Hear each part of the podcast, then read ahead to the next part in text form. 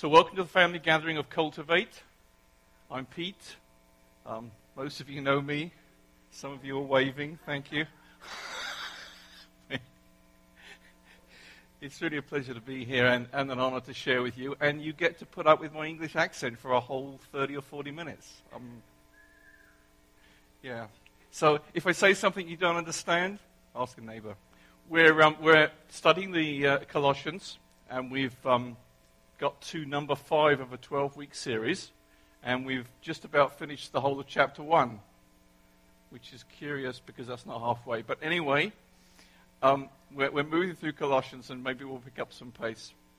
So, to remind you, uh, it's Paul's letter to the church at Colossae, which is a small city which is about 100 miles to the east of Ephesus, kind of in the middle of Asia Minor, there where Turkey is now. Um, it was about 12 miles from another place you may know called Laodicea. Um, there's no letter to the Laodiceans, but they are uh, mentioned uh, in the letter to the Colossians. And it's also, I found, quite close to a town you think you know, which is called Philadelphia. Um, but it's not the Philadelphia you know, it turns out. um, it's, uh, it's the Philadelphia, probably the original, that was uh, kind of in the middle of Turkey there. They were on a trade route and um, was quite important in the Roman Empire, but then gradually started to uh, dwindle in, in some significance. And the church at Colossae is about four years old. Sound familiar? Yeah. All right. Four years old and close to Philadelphia. This has got to be good, right? So, two weeks ago, Aaron reminded us um, that suffering for Christ is an act of worship he looked on Paul's attitude in, that, uh, in his current situation, writing from prison in Rome. So I thought this week we should look at suffering again because, you know, I don't see you suffering enough. Um, okay, that was a joke. Um, this week we're going to look at uh, Paul's passion for the church and for Christ and for disciples and, and see what he's up to in that regard. So, first of all, somebody I promised, I can't remember who it was, I promised that we'd look at some uh, some pictures. So uh, I, I got some um, pictures. This is my grandson. So this last year, as many of you know, has been uh, quite a busy time for the Burrows family. We've had uh, two weddings. I have a, a new daughter-in-law, a new son-in-law, and I have a grandson. Um, this is him up in the top left. There is that's my hand. He was so small. Um, and then uh, obviously, you know, a year makes quite a bit of difference, doesn't it? And he's kind of uh, grown up a little bit.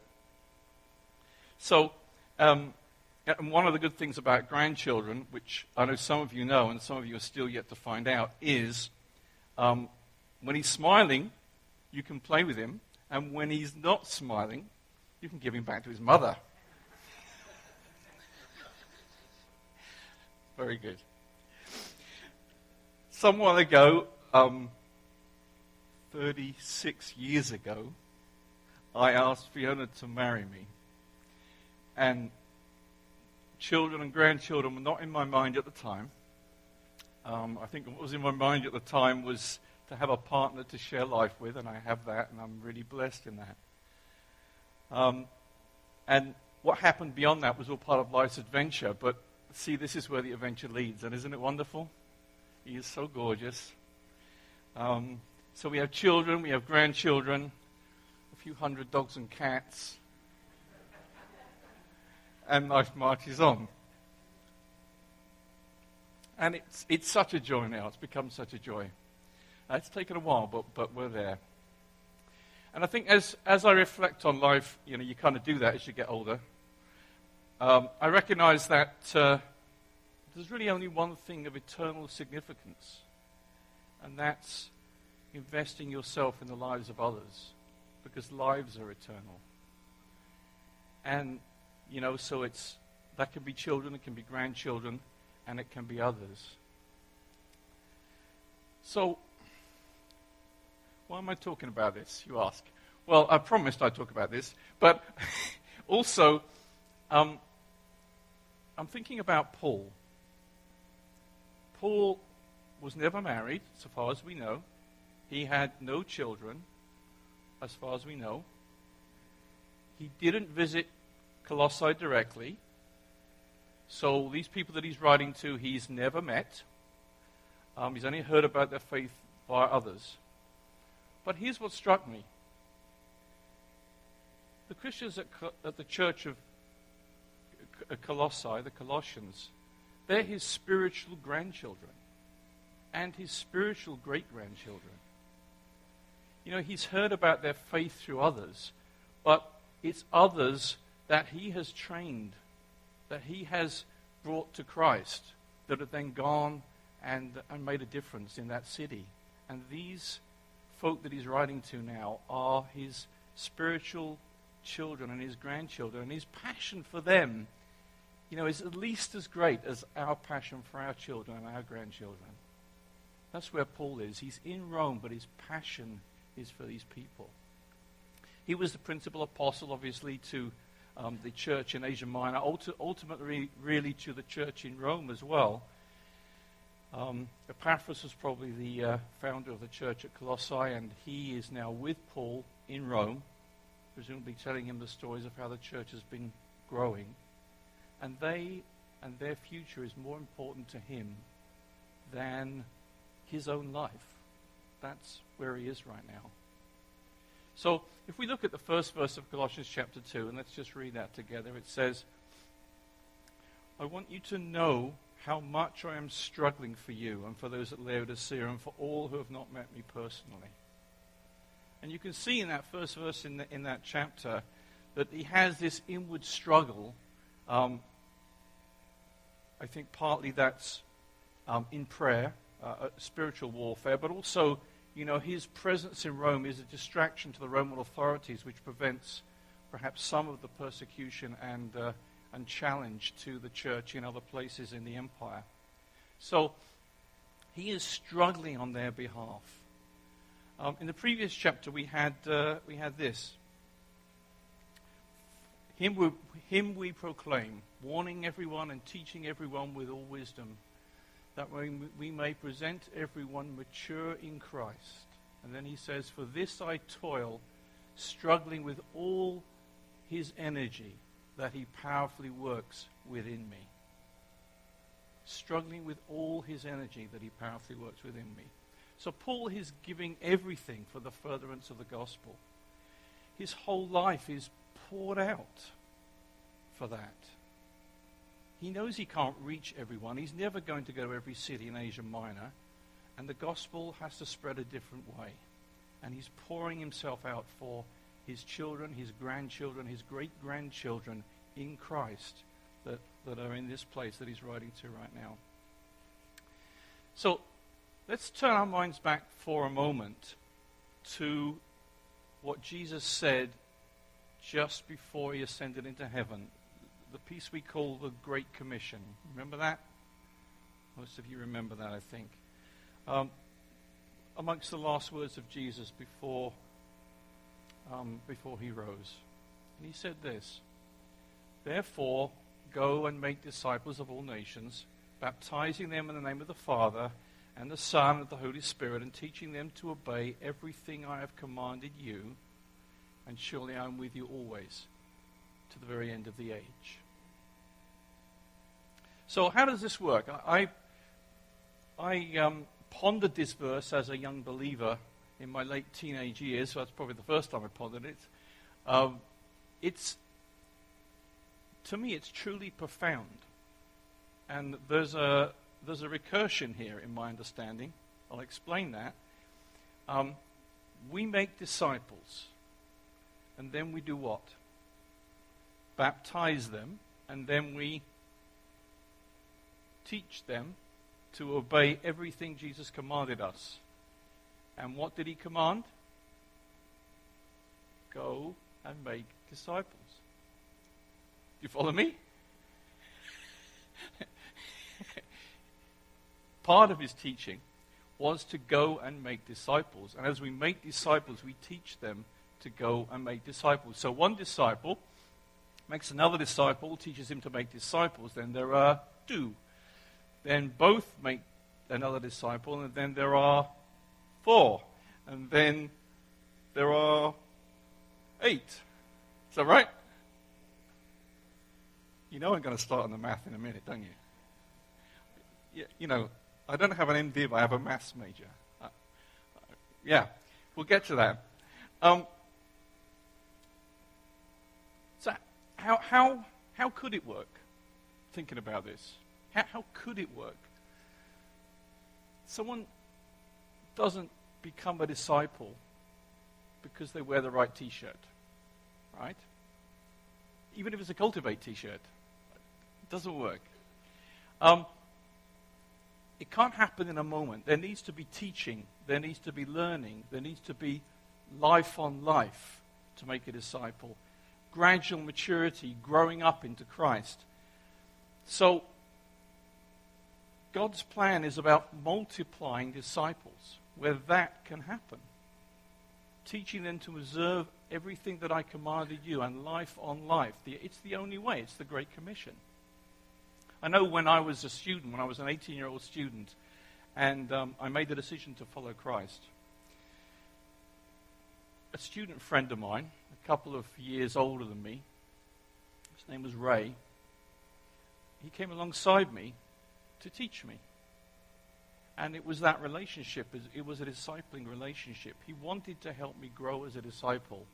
And he took the time and the trouble to come alongside, to teach, yes, but also to train, so to do things together.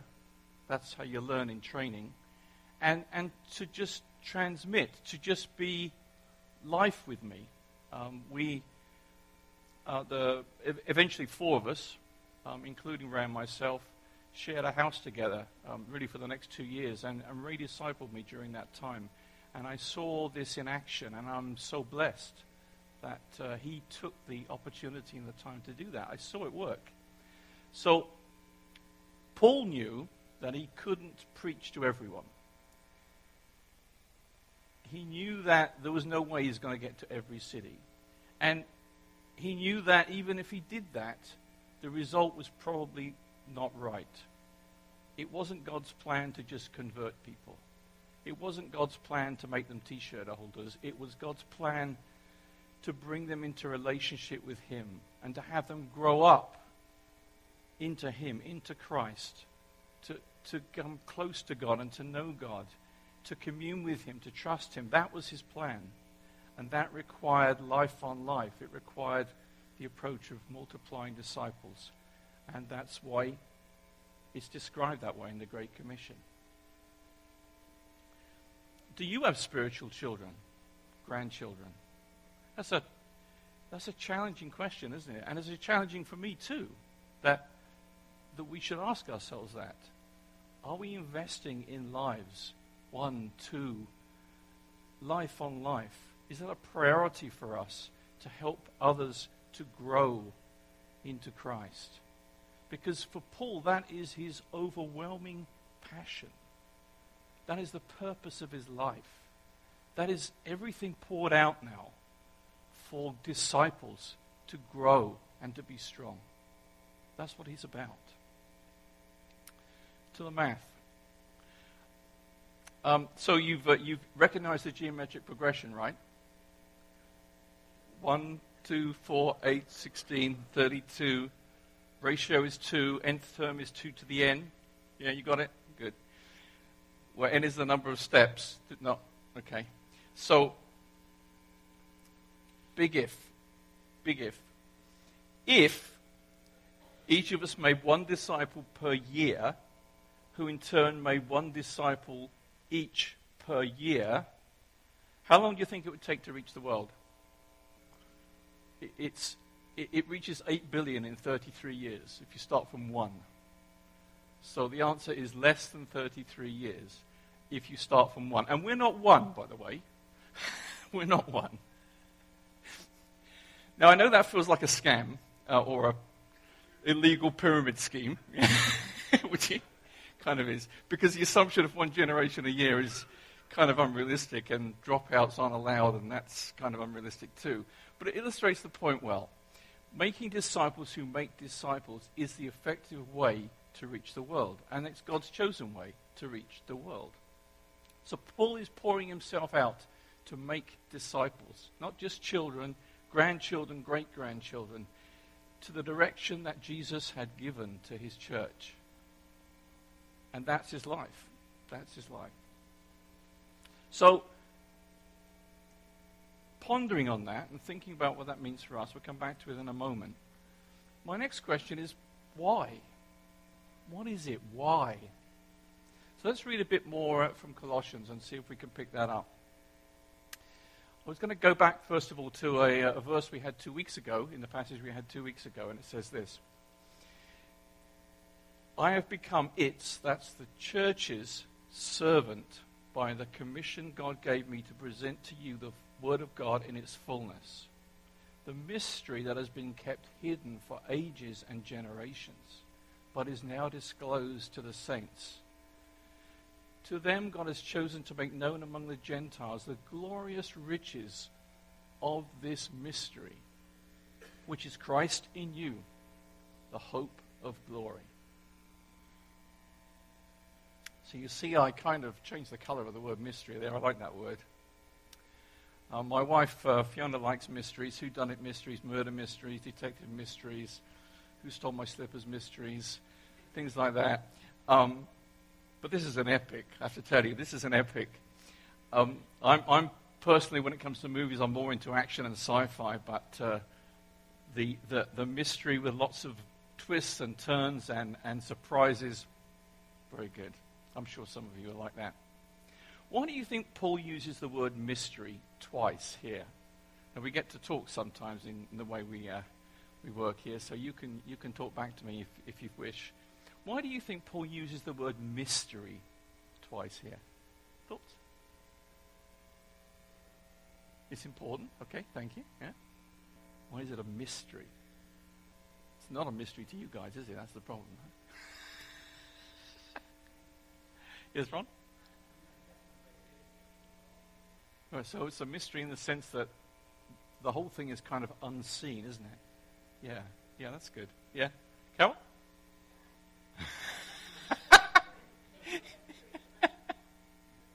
uh-huh. I like the piece where it says, hidden for ages and generations. That previous verse. Hidden for ages and generations. That that's, that, that's something of the mystery here. That God had a plan from the very beginning. But for thousands of years it was unclear. Or maybe it was clear to only a very few privileged. See, I don't think it was even clear to them. The patriarchs and the prophets, they had glimpses. Yeah, they had glimpses. That's kind of like a good mystery, isn't it? There's a, um, there's a lot of clues.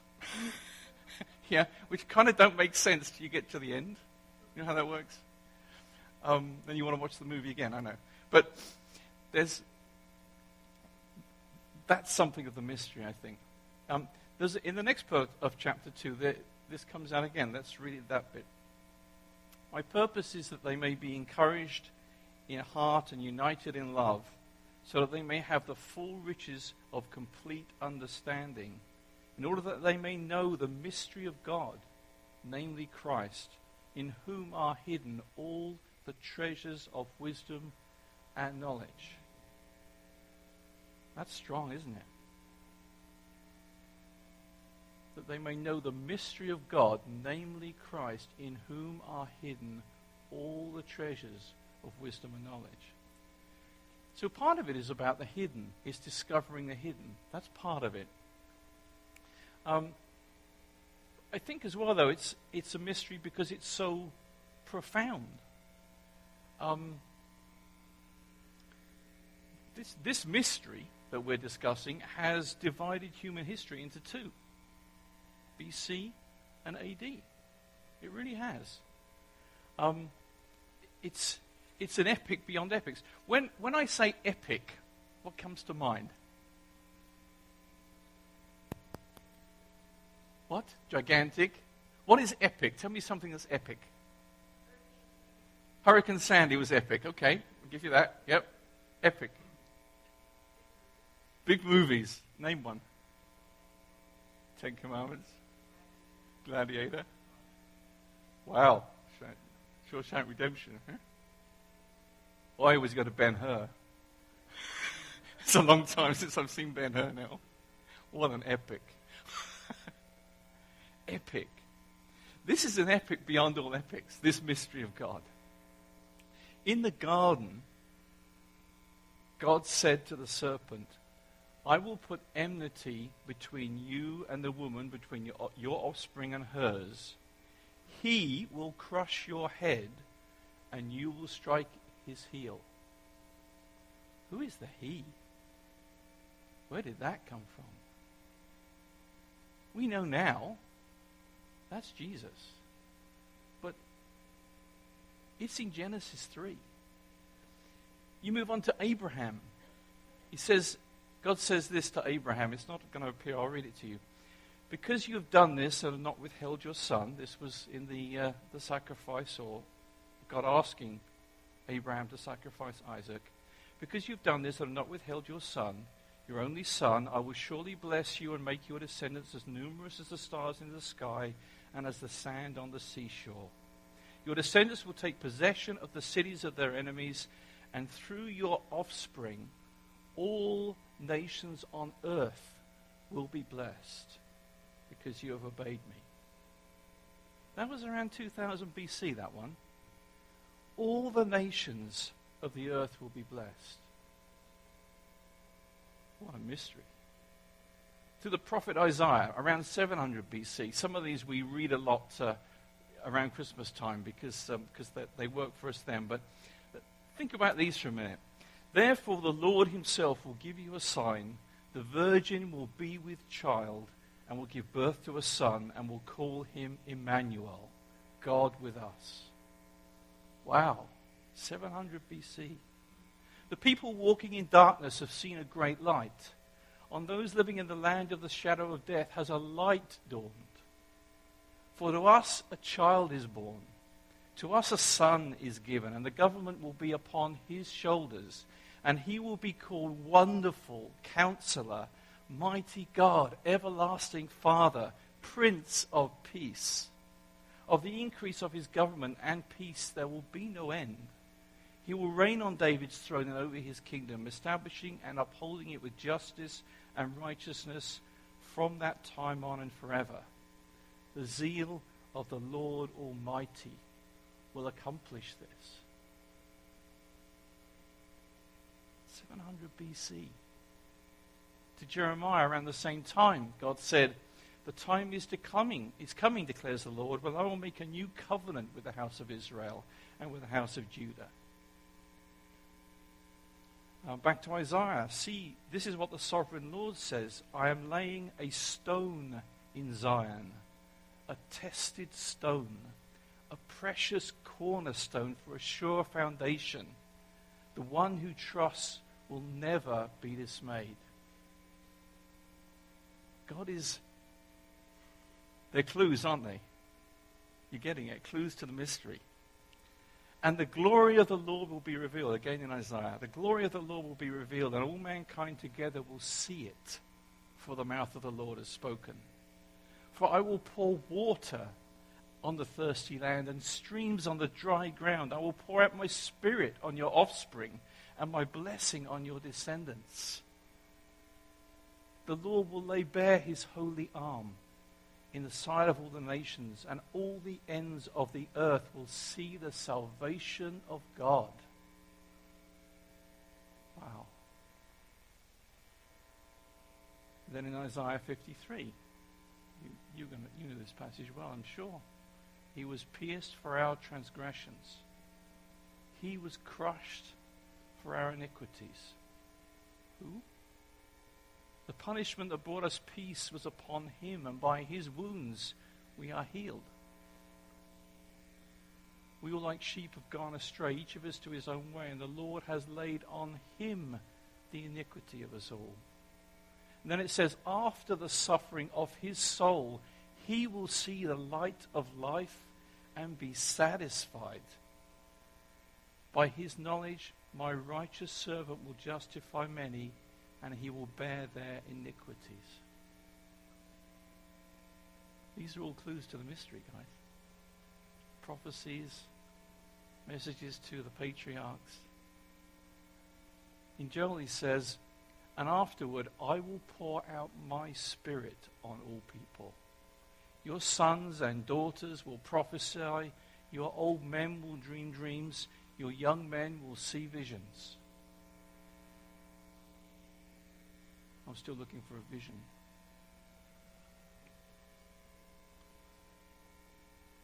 We're living in the revelation of God's plan. Really, we are. Christ is in us. I will pour out my spirit on your offspring. The mystery of God is what we have.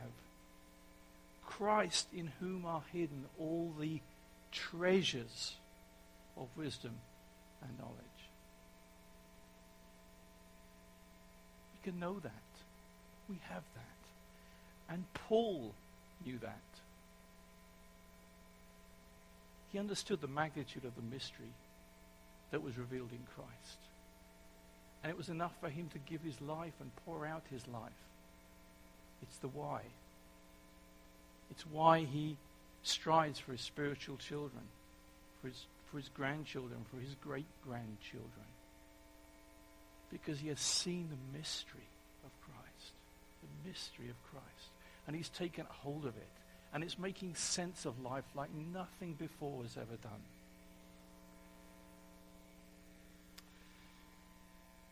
Paul continues. He comes to a so then. So then.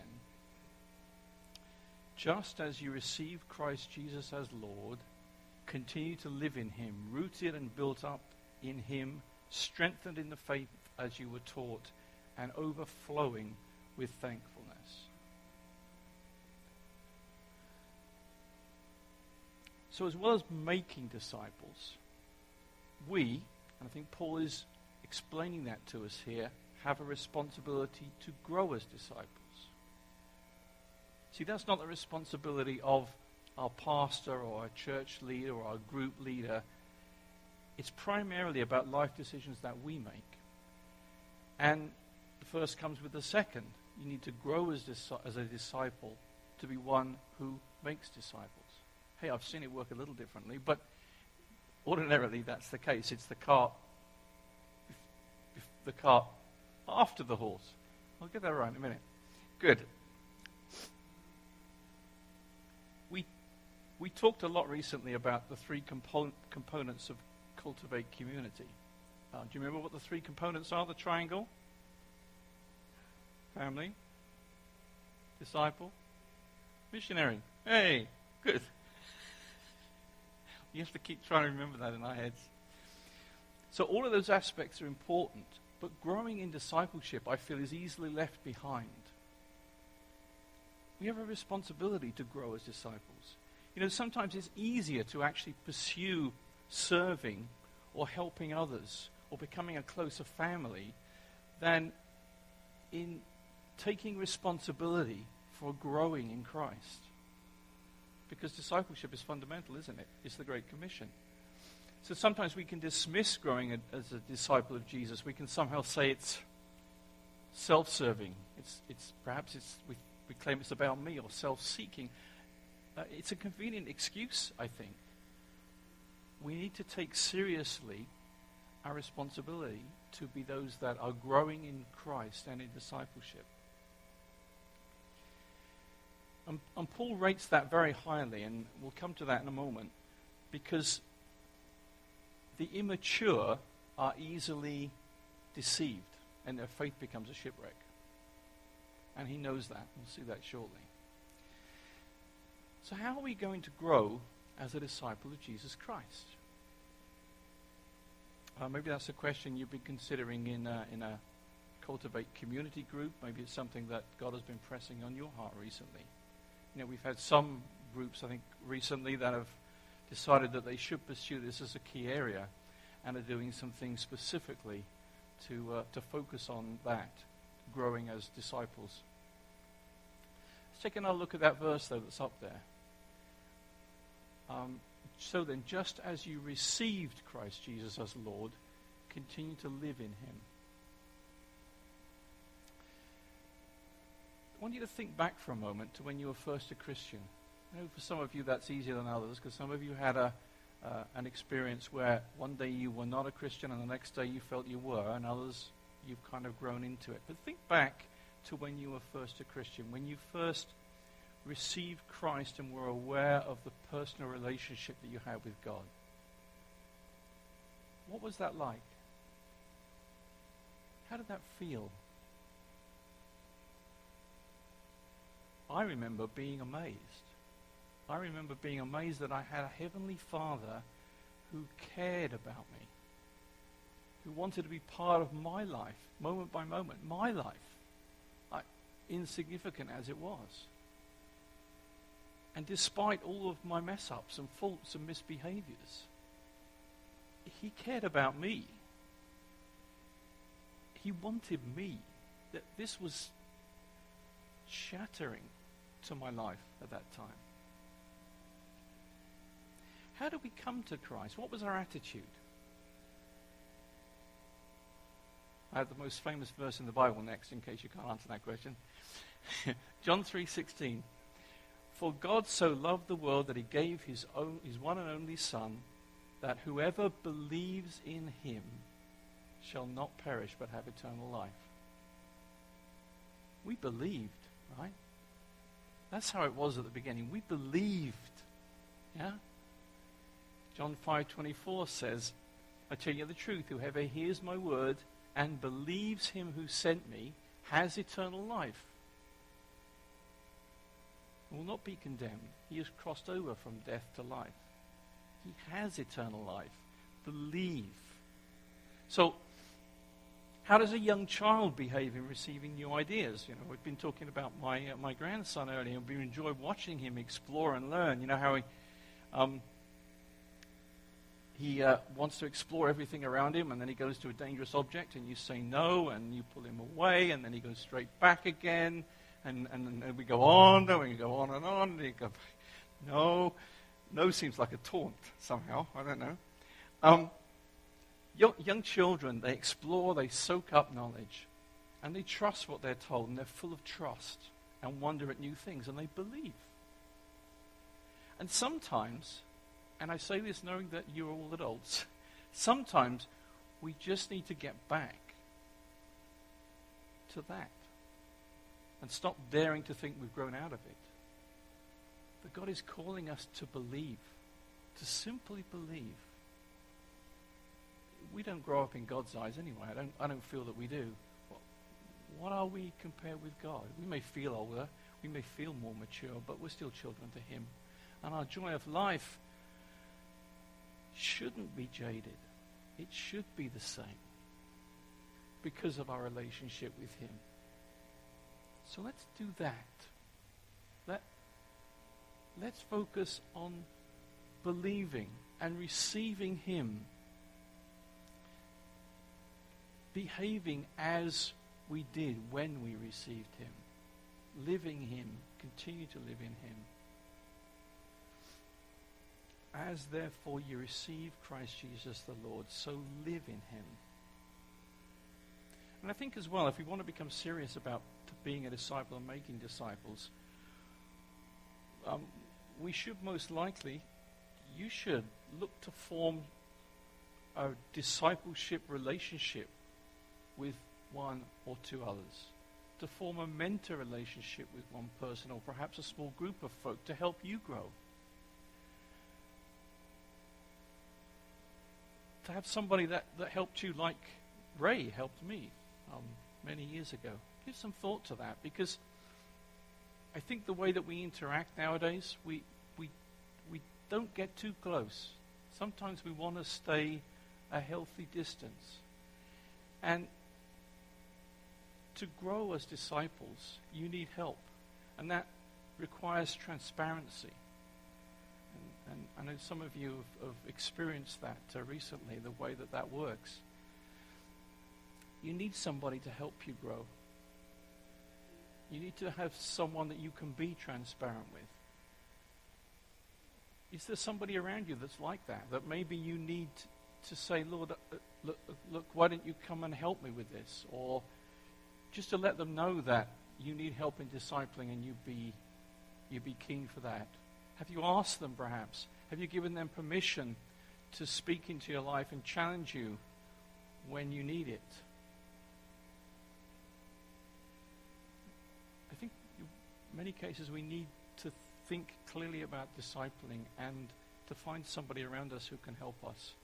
And that way we help each other, you know, because we're helping and we're being helped. And then uh, verses uh, 6 and 7, they go on to encourage us to be rooted and built up in Him. So, what does it mean to be rooted and built up in Him? Well, we have, um, we have our Cultivate logo to remind us. Um, I like that tree, although I think its roots could go deeper. I don't know. Who drew that? Um, I feel like the roots should go further down than the. Okay. Um, deep roots, rich fruit. That's been our mantra for, for since the beginning. Okay, so uh, we know that we need to be rooted in Him. In this verse, um, it talks about rooted as a plant, sending down our roots to draw resources from God. And it also talks about being built up, which that word is more about a human intervention, a building, a house, something involving human effort. So we're built up into Him. Spiritual growth is taking place by the inner working of God, but with the help of others. And deep roots, built up, rich fruit. Oh dear, I've just added something to the middle now. Built up, okay. So together, we need to figure out what that means for us, how we get those roots down. And it's about discipleship, and it's about us growing in discipleship.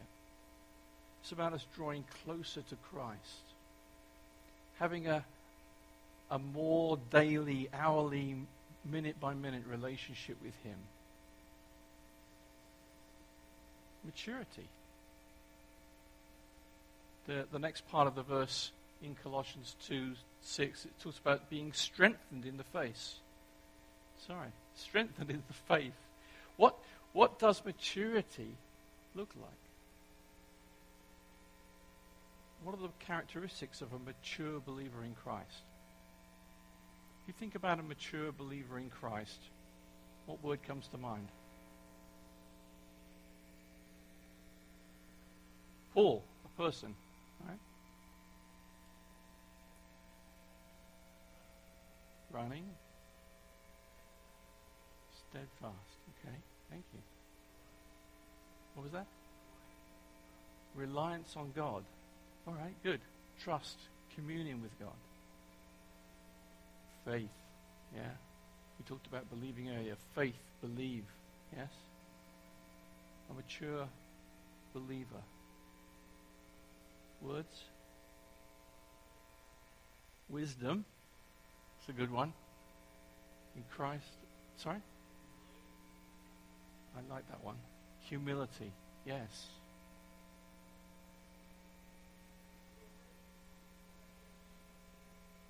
Joy and thankfulness. So you're moving on already. Good.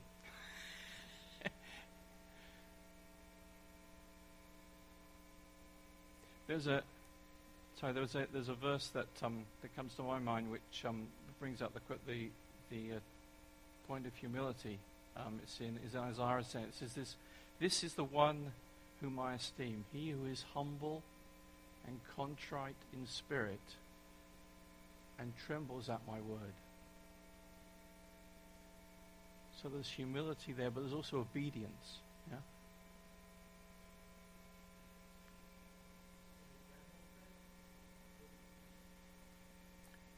Good with people.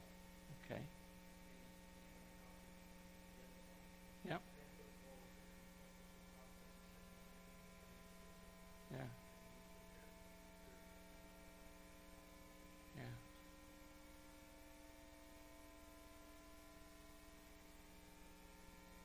Yeah, that's good. So Paul is very concerned that these believers are built up and strengthened.